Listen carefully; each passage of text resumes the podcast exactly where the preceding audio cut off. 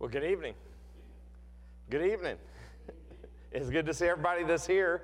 Uh, glad to have those who are here in person. Glad to have you joining with us uh, online there, whether you're on Facebook, on Twitter, on YouTube, uh, any of those platforms. Be sure to heart, to like, to share, retweet on Twitter there. Uh, follow us on Facebook. Uh, give us a thumbs up there, as well as on YouTube. If you'll subscribe there, give us a thumbs up and click the notification bell uh, if you want to get those automatic notifications when we go live. So thank you for joining us, as well as on our phone live streaming. Welcome to those who are also also there on that. If you're at home, I encourage you to go to our church website at highlandbaptistchurch.com. It's under the info tab that you can download today's worship bulletin for this week. A lot of upcoming activities. We try to keep some of the more current things that are happening uh, in the bulletin. So uh, be sure to get one of those. There's a lot of things that are happening, as well as uh, you can download the children's worship bulletins there. If you need either one of those, they're in the windowsills here. We'll be glad to come around and to give anybody one of those that needs one, or you can pick one up on your way out or anytime during the service that you would like to. Uh, also, we have our prayer list. These are out here in the hallway out across from the offices. Uh, you can download this also under the info tab, so be sure to do that. We've added some this morning, and they'll be added to the prayer list uh, this coming Wednesday. And then while you're there on our church website, go to the far right hand side, click the Give Online tab there. Uh, it's an easy platform to do your online giving, a one time gift. Uh, you can do it as a recurring gift. You can also designate your gift there. Uh, so I encourage you to take the time to do that. If you want to do that in person, offering envelopes are in the pew in front of you, and then the offering plates are down here here at the front for you to put that in. So, welcome again. Uh, Brother Mike, come and lead us, if you will.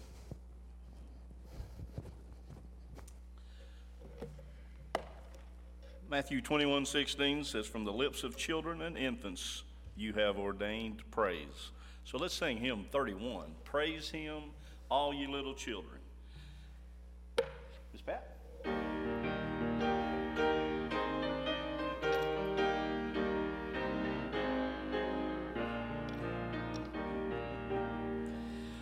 Praise him, praise him, all ye little children. God is love, God is love. Praise him, praise him, all ye little children. God is love, God is love. Love him, love him, all you little children. God is love, God is love. Love him, love him, all ye little children. God is love, God is love. Thank him, thank him, all you little children. God is love. God is love. Thank Him, thank Him, all ye little children. God is love. God is love.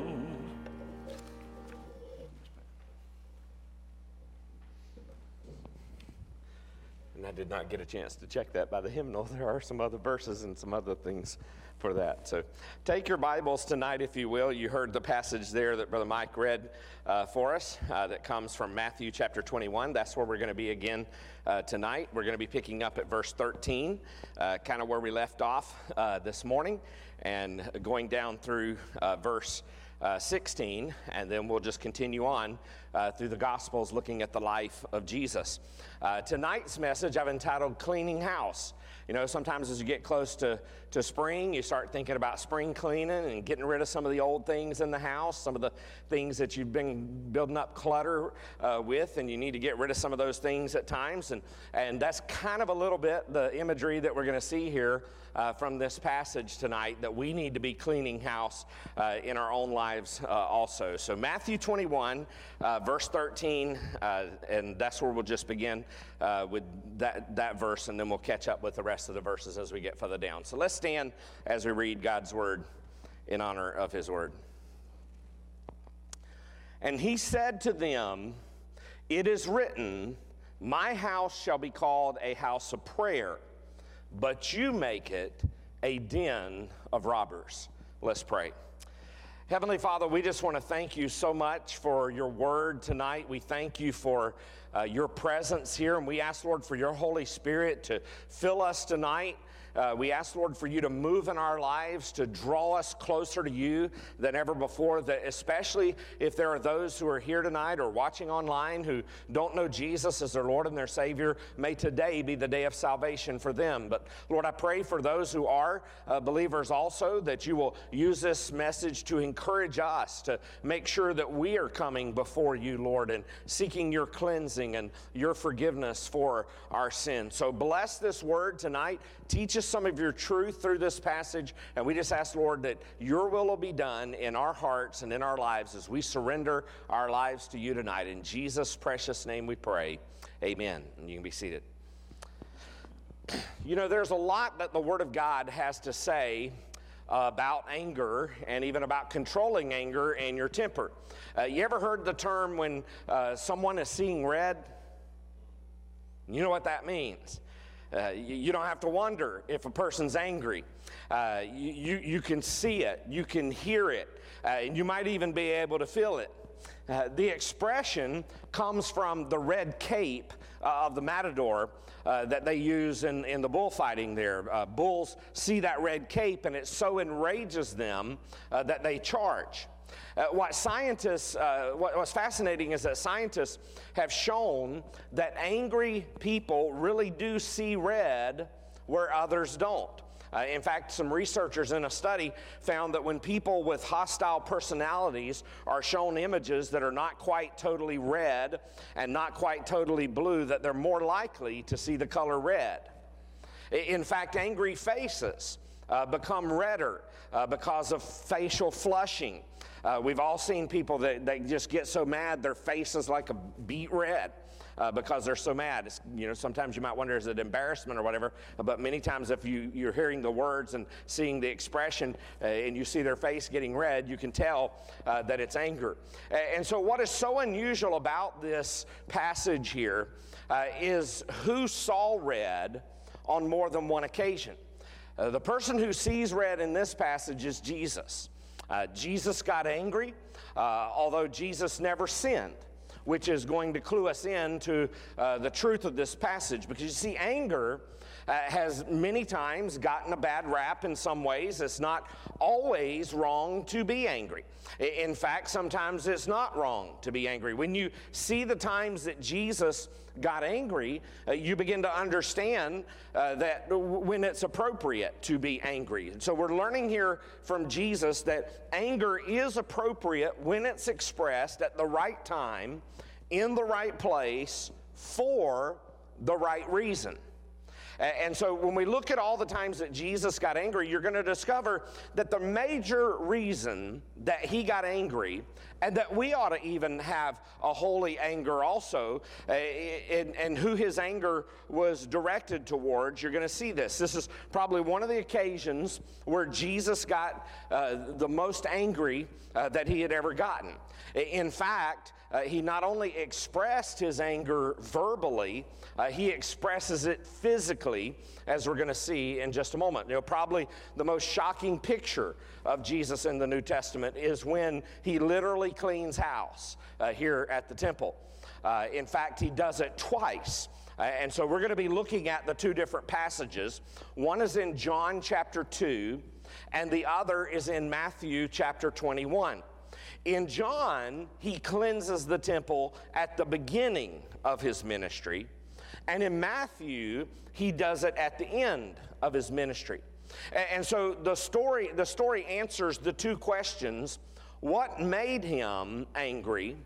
And who was it that his anger was directed towards? So we're going to see the one thing that made Jesus angry, that made him see red, that literally made his veins pop on his neck, uh, raising his blood pressure, dilating his eyes. It was when people claimed, people who claimed to know God, tried to keep people who didn't know God from getting to God. Uh, that's when Jesus was the most angry. Uh, you know who it was that made him the most angry? Religious people. We would say today, the church people. Jesus never got angry at sinners. You ever notice that?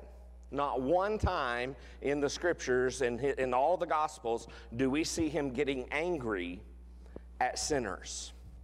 He always got angry with those who claimed to be saints.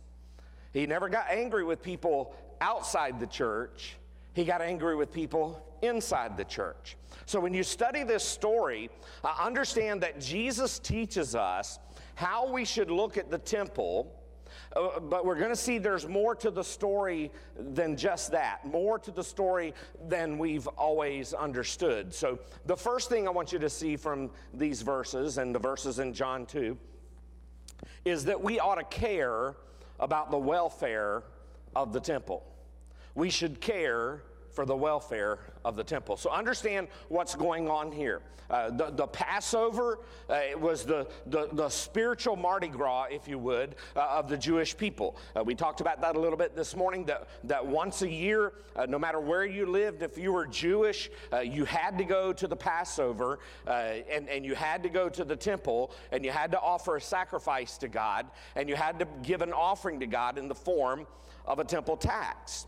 Now, on the one hand, these people were actually doing a service. These people who were gathered in the temple courtyards there, uh, who Jesus turns their, cha- their tables over uh, in just a moment. So, on the one hand, they're actually doing a service. It was more convenient for people uh, who had to travel a long ways to buy an animal once they got there.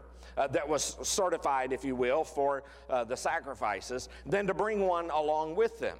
Now, the money changers, they also made things easier uh, for the travelers uh, because they had to pay the temple tax with a certain type of currency. Uh, you couldn't pay it uh, with Roman money uh, because it had Caesar's image on it, uh, which was considered a form of idolatry. It was more efficient to uh, simply exchange uh, the money so they could buy the sacrifice once they got to the temple. And so it's, it's kind of that same principle uh, that, that many times we see with, with our giving online or doing online transactions. And so uh, there's more that we're going to see here than meets the eye. So Jesus, as we talked a little bit at the end this morning, has come into the courtyard. He's, he stood in silence. He watched what was going on. And now he comes back to the temple. Uh, the disciples may not have seen it but there was a ticking time bomb there in the temple. What's about to happen, they never expected to see.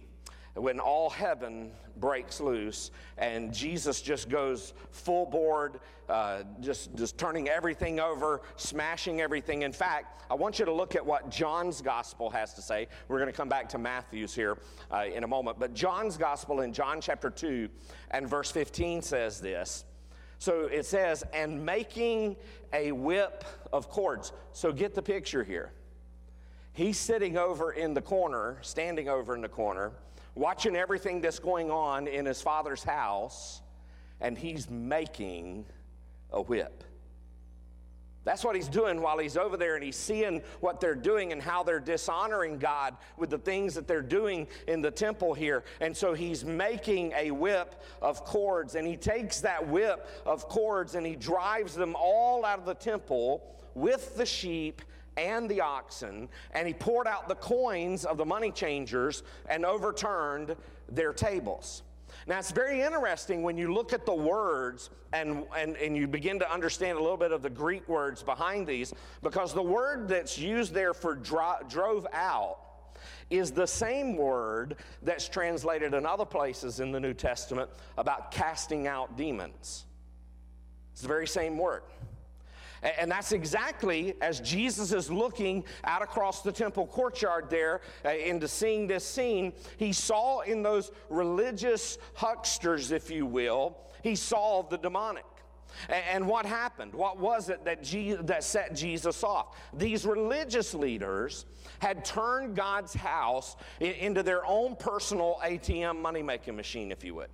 Uh, you had to buy animals to offer a sacrifice, but you had to have the proper currency to buy the animals. And so here were these wolves, if you would, in sheep's clothing. Uh, and, and here's what they were doing. First of all, they would exchange whatever Roman currency you had for the temple currency, for the temple coins, to pay the temple tax and to be able to buy animals. But the money changers, they were charging 6% most of the time for, for, for changing the money. If the coin was of a greater value than the required half shekel to pay the tax, they charged an additional 6% for giving change. That one charge was about a half a day's wage for a working person. But they weren't finished. They also had to buy the animal for the sacrifice if they didn't bring their own. Now, we're going to get to that in just a moment and how they would twist that. So, they, they also had to buy this animal for the sacrifice. So think about this. What if you did? What if you did bring your own? I mean, everybody would think, well, I just want to avoid all that. I'm just going to bring my own from home. Well, every animal had to be without spot. It had to be without blot. It had to be without blemish to be offered as a sacrifice. And surprise, surprise, surprise, as Gomer Pyle would say these religious leaders, these charlatans, if you will, they were experts in looking at that sheep, looking at that animal, and they would get down and fine tooth look through the hair. Oh, there's a spot. We can't accept that offering, so you got to buy one from us that's already been approved. You can see where this is all leading. So you had to buy one of their animals. There were no blue light specials with their animals. They never went on sale. In fact, the going rate for a sheep or a goat would be 10 times what an animal normally cost, and a pair of doves up to 50 times what they normally cost. But it gets worse. The high priest, Annas, he was over the entire temple complex, and everybody wanted a piece of his action. I mean, you wanted to be one of those people who were in the temple courtyard who brought your animals and, and got them certified to, to sell them to everybody because you could make a fortune. And so everybody wanted a piece of the pie there, a piece of the action. If you wanted to be a money changer or, or an animal seller, you had to pay him a franchise fee, if you will. Uh, to be able to set up your booth, to be able to set up your table. After that, he also got a cut off all the profits, Which is why Jesus says in verse 13 there, My house shall be called a house of prayer, but you make it a den of robbers. So Jesus calls it there a den of robbers because a place where thieves hide is called a den. It's, it's one thing to turn a house into a den of thieves, but it's another thing to turn God's house into a den of thieves.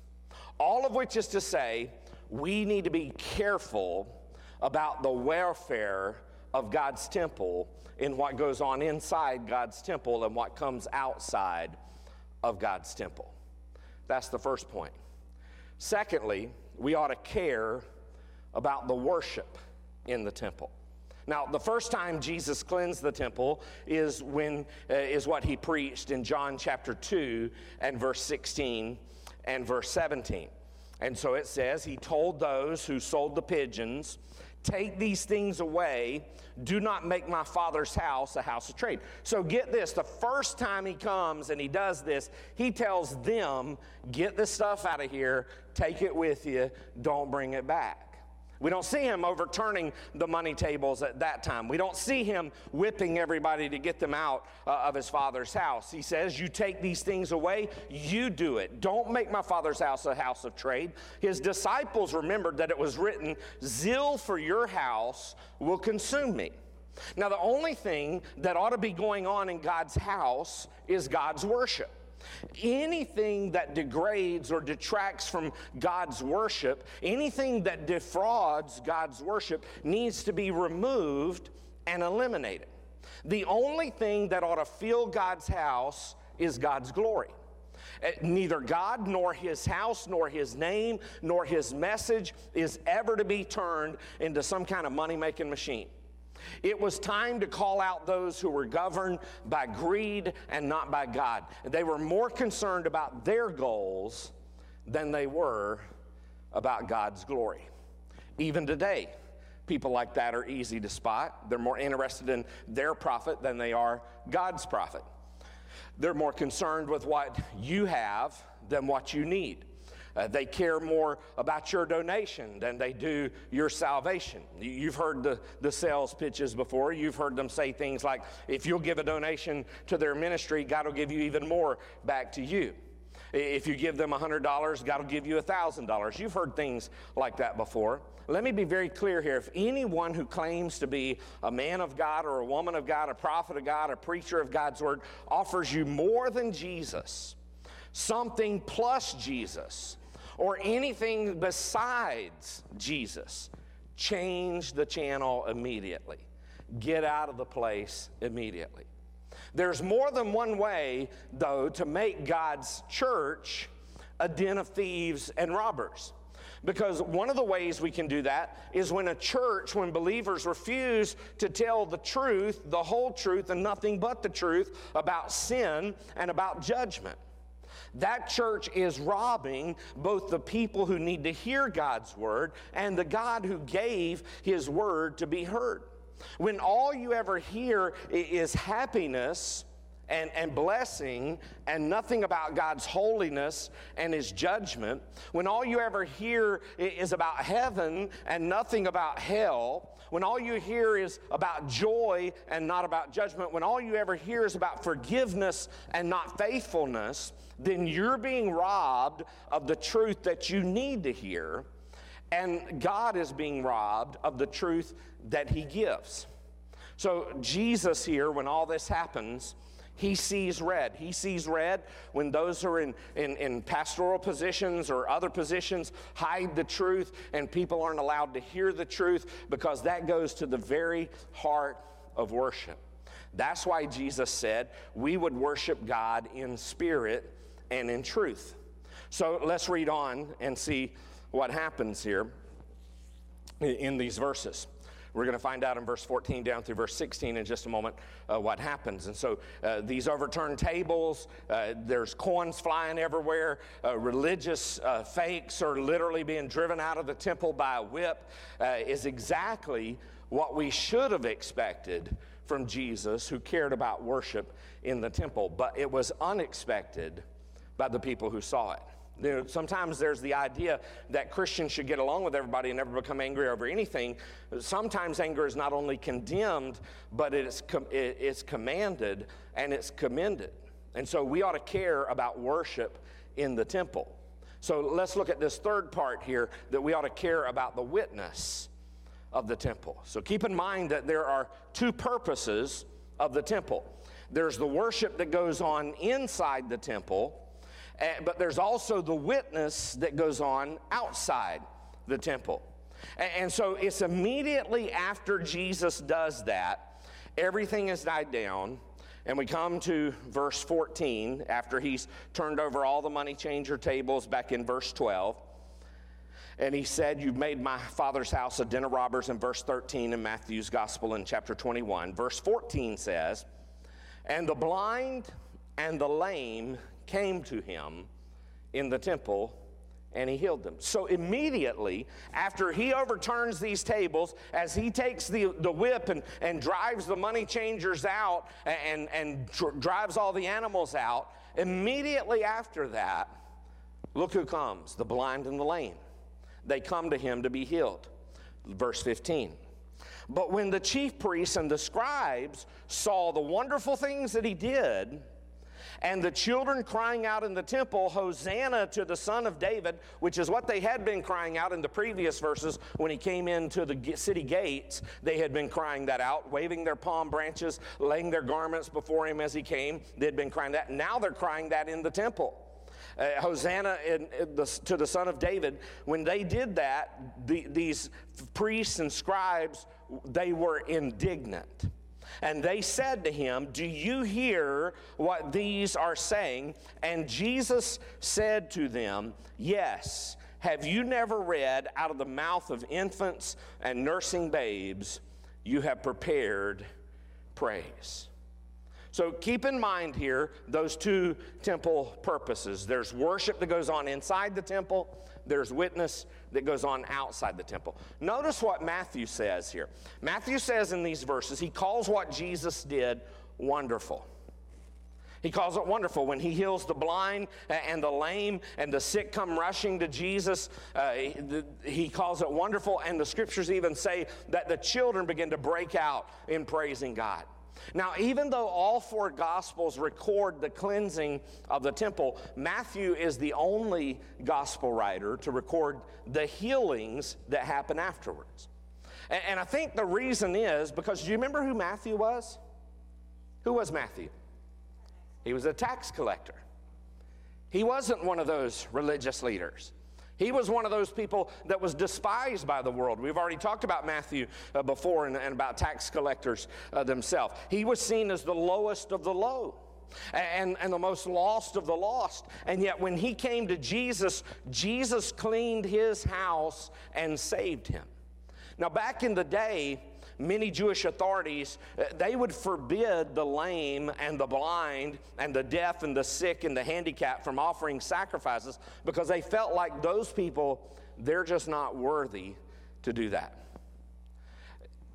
So the ones who were on the outside looking in are now on the inside looking out.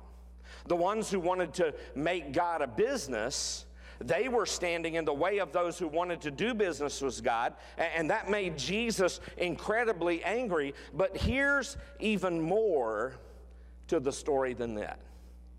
All of that business was being done in the temple courts, in the courtyards. And in fact, it was the courtyard of the Gentiles that all this was happening in. Not in the courtyard of the Jewish people, not next to the Holy of Holies.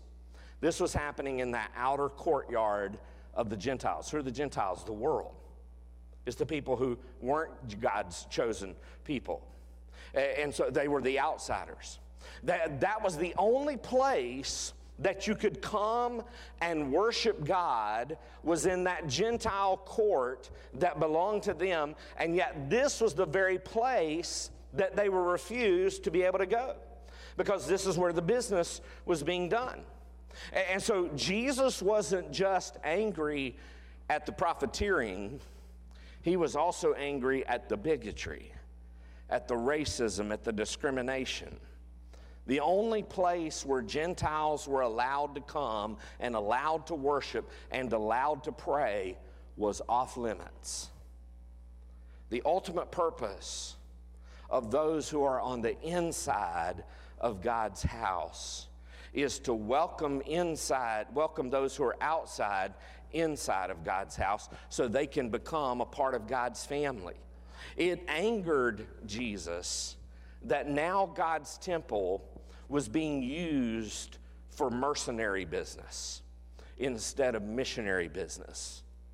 So Jesus wasn't just cleaning house, he was cleaning the house so that those who were still on the outside could come to the inside of the house. Now, now comes though, there's more to the story. Now, now comes the climax of this message. So too often we have been guilty of misunderstanding what Jesus is really talking about here, what this story is really all about. What we should be asking, what we should be saying is, that's a great story, but what does that have to do with me? I mean, think about it. We don't have the temple today. In fact, the church building itself is not the equivalent of the temple itself. And so we don't worship in a temple anymore, neither do the Jews, because there is no temple.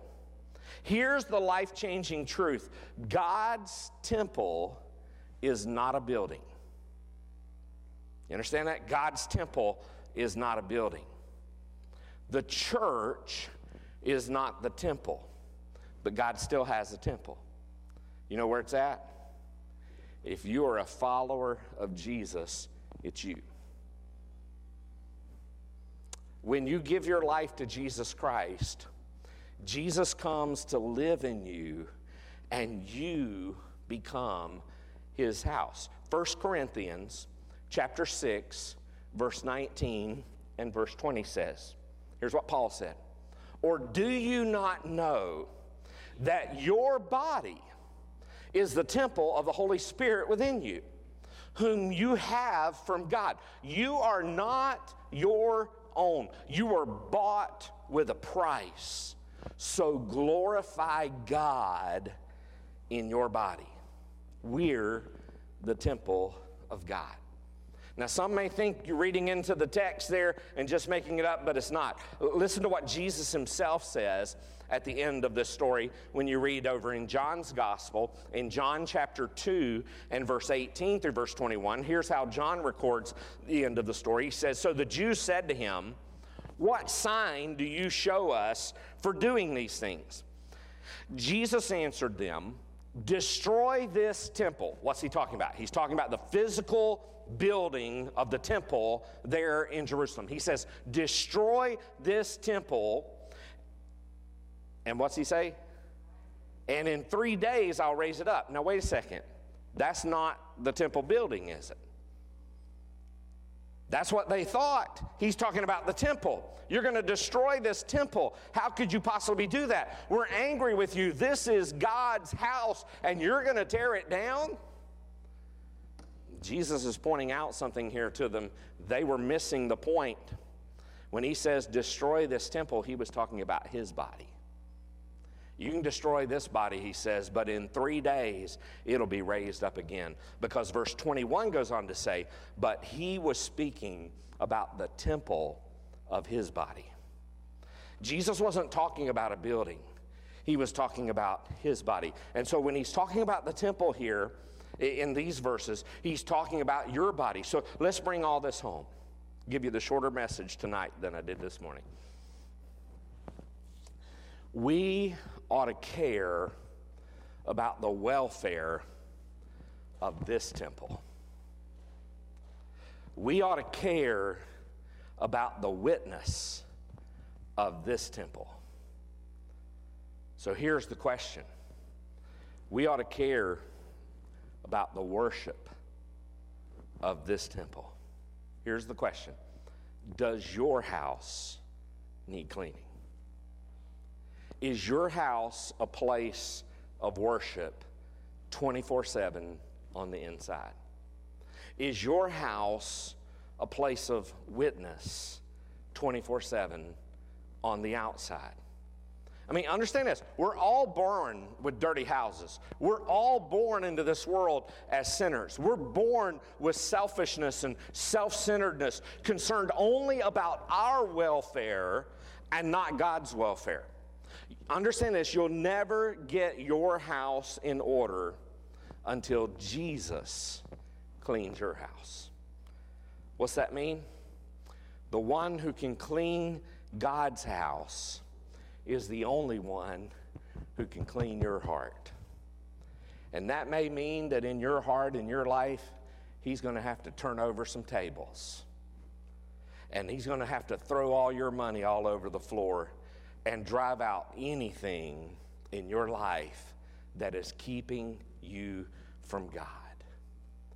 But when it's over, just like in the temple, when it was over, there were those who came for healing. When it's over, you and everyone who comes to know you will praise God and thank God and love God because your house is clean.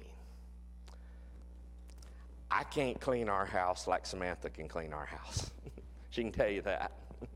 I can go and clean things, and, and it's not up to the standards there.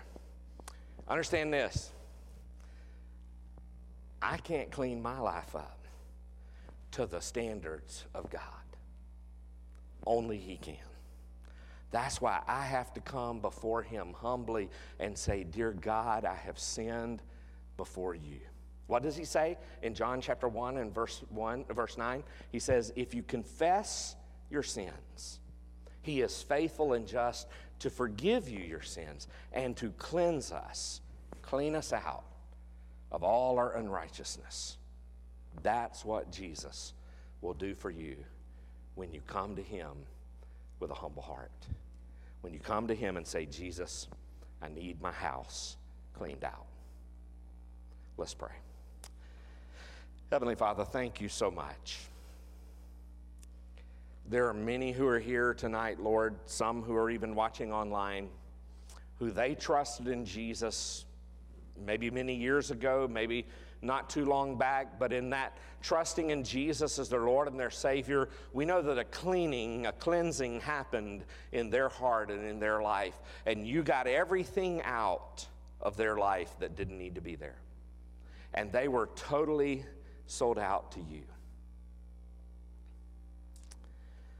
But Lord, all too often, just like in real life, clutter begins to build.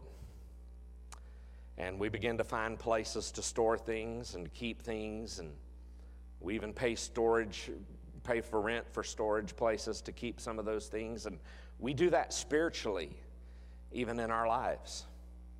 And so, Father, I pray tonight that we'll unlock all the doors and all the closets and all the storage rooms and say, Here it is, Lord. Get rid of everything in my life that doesn't need to be there. Lord, clean my heart, clean my life. Father, I pray that you'll do some cleaning. Lord, that you'll turn some tables over and you'll throw some money on the floor and, and you'll do whatever it takes, Lord, to get us focused on you. Father, I pray that you'll, do that for me even. This isn't just a message for the people, it's a message for the pastor too. And so, Father, I pray that, that that will happen, that we will come to the place of repentance as believers. But Lord, I especially plead with those tonight, and I plead for your Holy Spirit to speak to the hearts of those who have never had that cleansing, who've never trusted in Jesus as their Lord and their Savior. I pray tonight, Lord, they would just come before you and say, Dear God, I know that I'm a sinner and I need to be saved. My life needs to be cleaned up. Lord, all too often we try to clean ourselves up to come to you, and we can never do it. We can never meet the standard.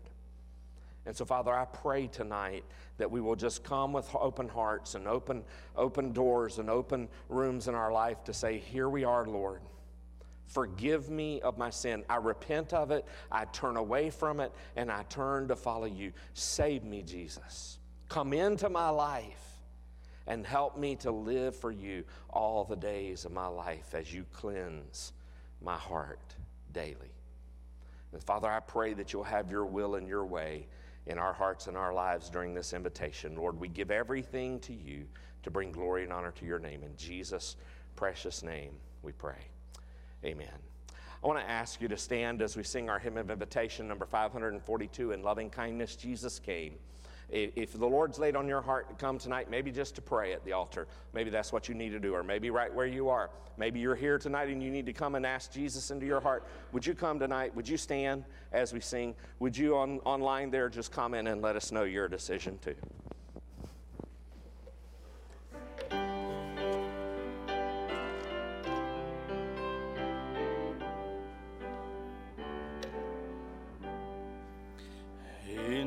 Loving kindness Jesus came, my soul in mercy to reclaim, and from the depths of sin and shame, through grace He lifted me. From sinking sand He lifted me, with tender hands He lifted me. From days of night to plains of light. Oh, praise his name, he lifted me. He called me long before I heard, before my sinful heart was stirred. But when I took him at his word, forgiven he lifted me. From sinking sand he lifted me, with tender hands he lifted me. From shades of night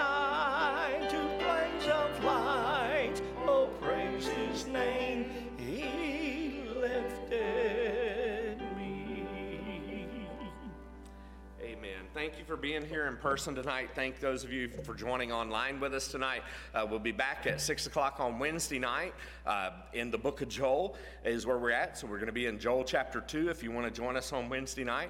Uh, we'll also have our Awana program that starts at 5:30, so come and join us for that. Also, our youth will be meeting uh, also in, in their room upstairs. Uh, all those things will be going on at 5:30 and 6 o'clock this Wednesday. We look forward to seeing you online uh, here for the services. So you have a blessed week. We'll see you this Wednesday.